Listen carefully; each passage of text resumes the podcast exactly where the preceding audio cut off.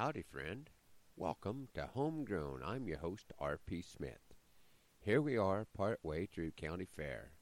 I'm not sure when our fair officially starts, but we have the style show, shooting sports, dog show, and marching in both the junior high and senior high bands behind us, so we must be at least halfway through before we officially get started.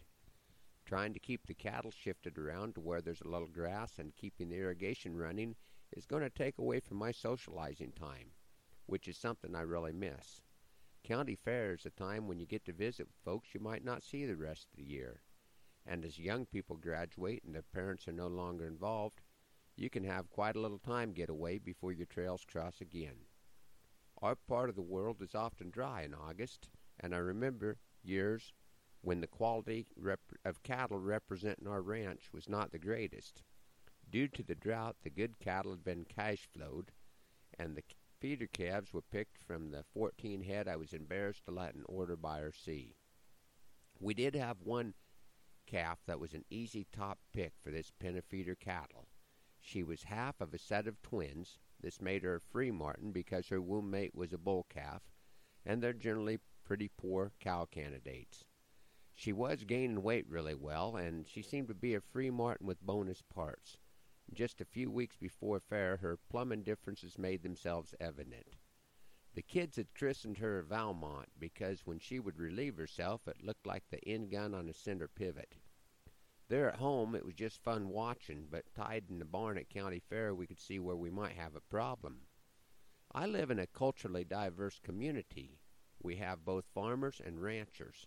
The ranchers might farm a little bit, and the farmers have cattle, but we all know what the other one is.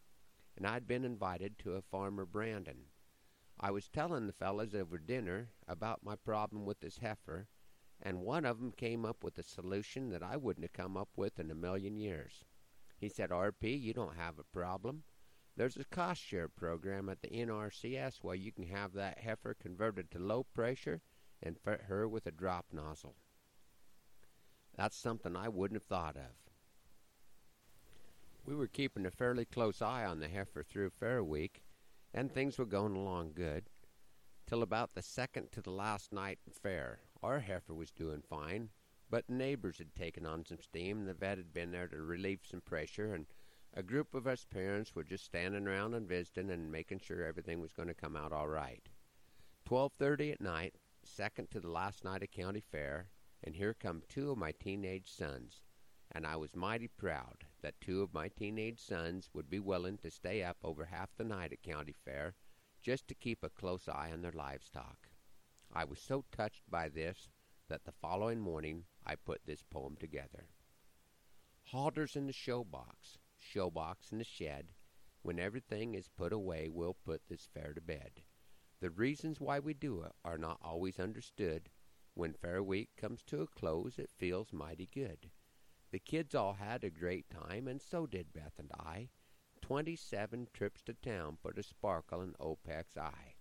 My crew is plumb wore out. Guess I'll let 'em sleep till noon. This is one daughter's last fair, and the other starts real soon. Then her little brother will get to take a turn. Seems we're gluttons for punishment. Will we ever learn? 4-H for another fifteen years. This is going to be a wreck. By the time this deal is over, I can draw an SS check, and someone pointed out this week to keep me on the run. I could have grandkids involved before Brood 1 is done. My first reaction was to panic. They really made me twitch. I could have put a show blower to my temple and gladly flipped the switch. On further consideration, I no longer do regret. My grandkids will show livestock. Go ahead and place your bet. The more animals, the better. They can be small or big. If I lose all my marbles, they can show a sheep or pig. I'll teach 'em how to ride. Beth can show 'em how to sew, and we'll fill their heads with knowledge, and we'll keep 'em on the go. The only thing that will be different than it was around before, when my grandkids show their livestock, my kids will learn to chore. Thanks for riding along on Homegrown this morning. Hoping that it's raining at your place, that the Lord blesses you real good today, and that our happy trails cross again soon. I'm R.P. Smith.